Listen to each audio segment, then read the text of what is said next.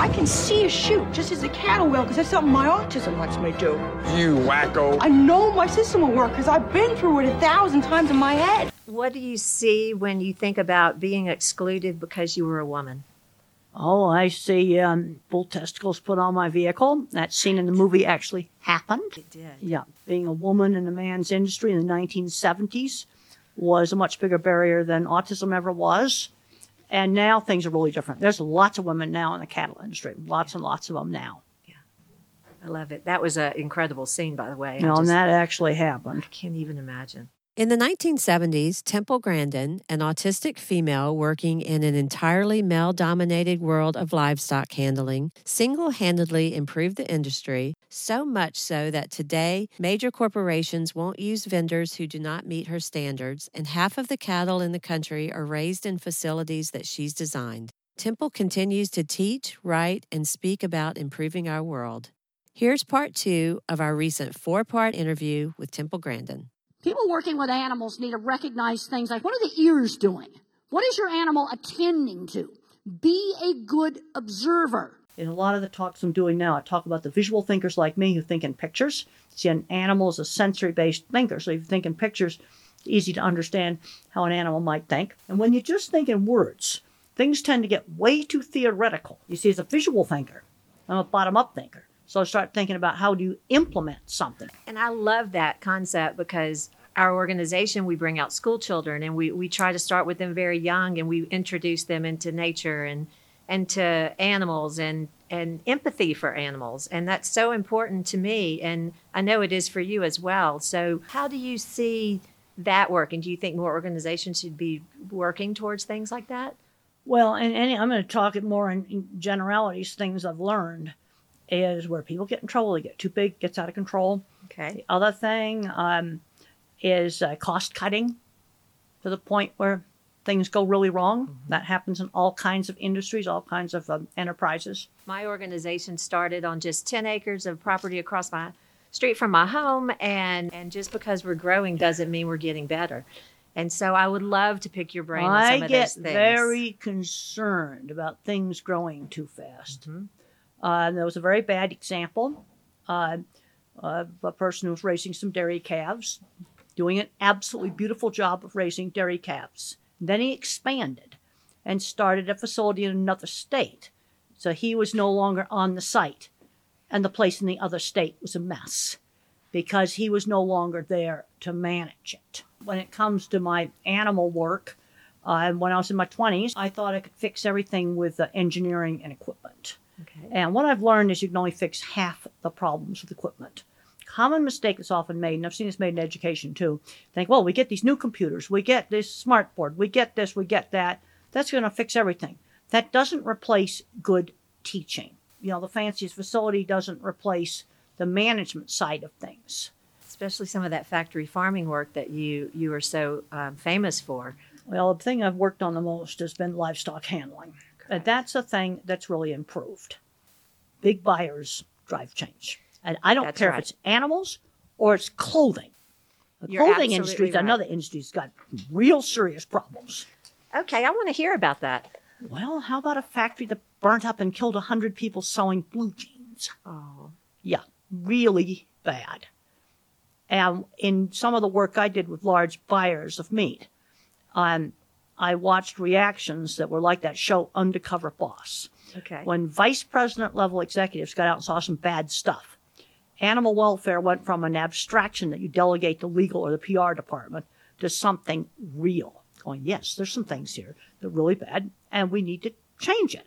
But on the other hand, some of the activists have said everything's terrible and that wasn't true either.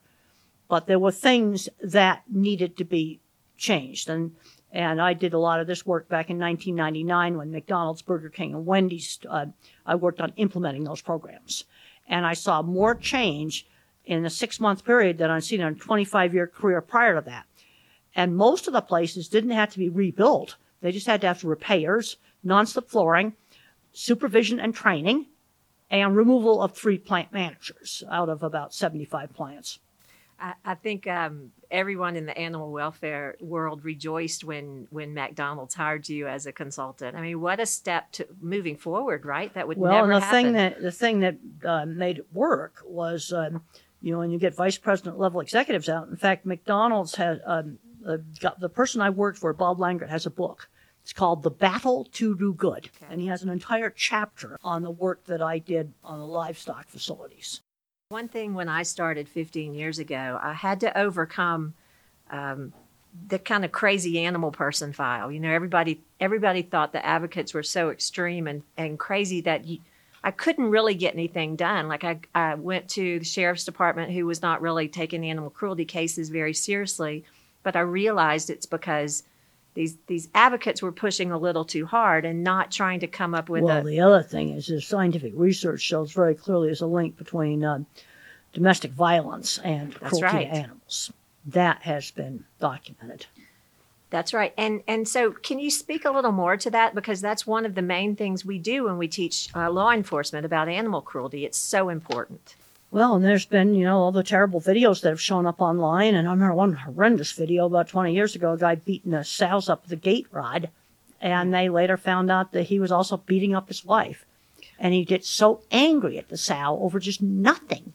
She'd start to move for him, and he'd just take the gate rod and keep whacking her. And I found out later on that he'd gotten in trouble for domestic violence, too. Well, and, and what we teach is that um, if you can if you can get these people early on with a with an animal abuse charge, it puts them on the radar, and it does sometimes prevent them from doing it to their wife or their children. Well, it's one of the things I've learned with a lot with lots of people handling animals, like lots of cattle or lots of animals, is there's certain people that should not be handling animals. Absolutely should not be. They enjoy being mean to them. That's right. And I was out on construction crews when we were installing equipment in large cattle operations. And when you were a construction worker, you were invisible. And they do stuff in front of you. That was really bad. And there's always one ringleader. The other employees sometimes just didn't know, you know, how to react, and you have to get rid of that person. And this, I'm going to guess in some of the work I've done, some of the large meat plants and some other big places, there's about 10% of the people you need to get rid of. It's just that simple. It's got to be difficult to find people that are both compassionate and and work in these Well, the places. other thing is don't understaff and overwork. That's right. That's really, really essential. And you have strict rules, real strict thou shalt nots. And I have written some of those guidelines. And it's made very clear that if you do some of those thou shalt nots, you will be fired. And you, you talk about too um, having cameras in some of these places. Yep, and that's made a difference. That has made a difference in those cameras.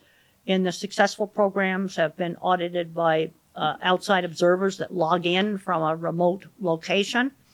But cameras are not going to replace all the supervision. When COVID went on, they said, "Oh, we can do some of these welfare audits, you know, just on cameras." No, you cannot totally replace on the ground live uh, inspections. But one thing that cameras do that's really good is it solves that problem of acting good when they see the person with the clipboard. Check out part three of our interview, where Temple offers her unique perspective and advice about visual thinkers and getting results by accepting the need to embrace different minds. And for more information about Temple, go to templegrandin.com. I'm Lori Hood. Thanks for listening. For more information, go to aliquad.org backslash podcast and be sure to check out the video versions on Lori Hood's Difference Makers YouTube channel.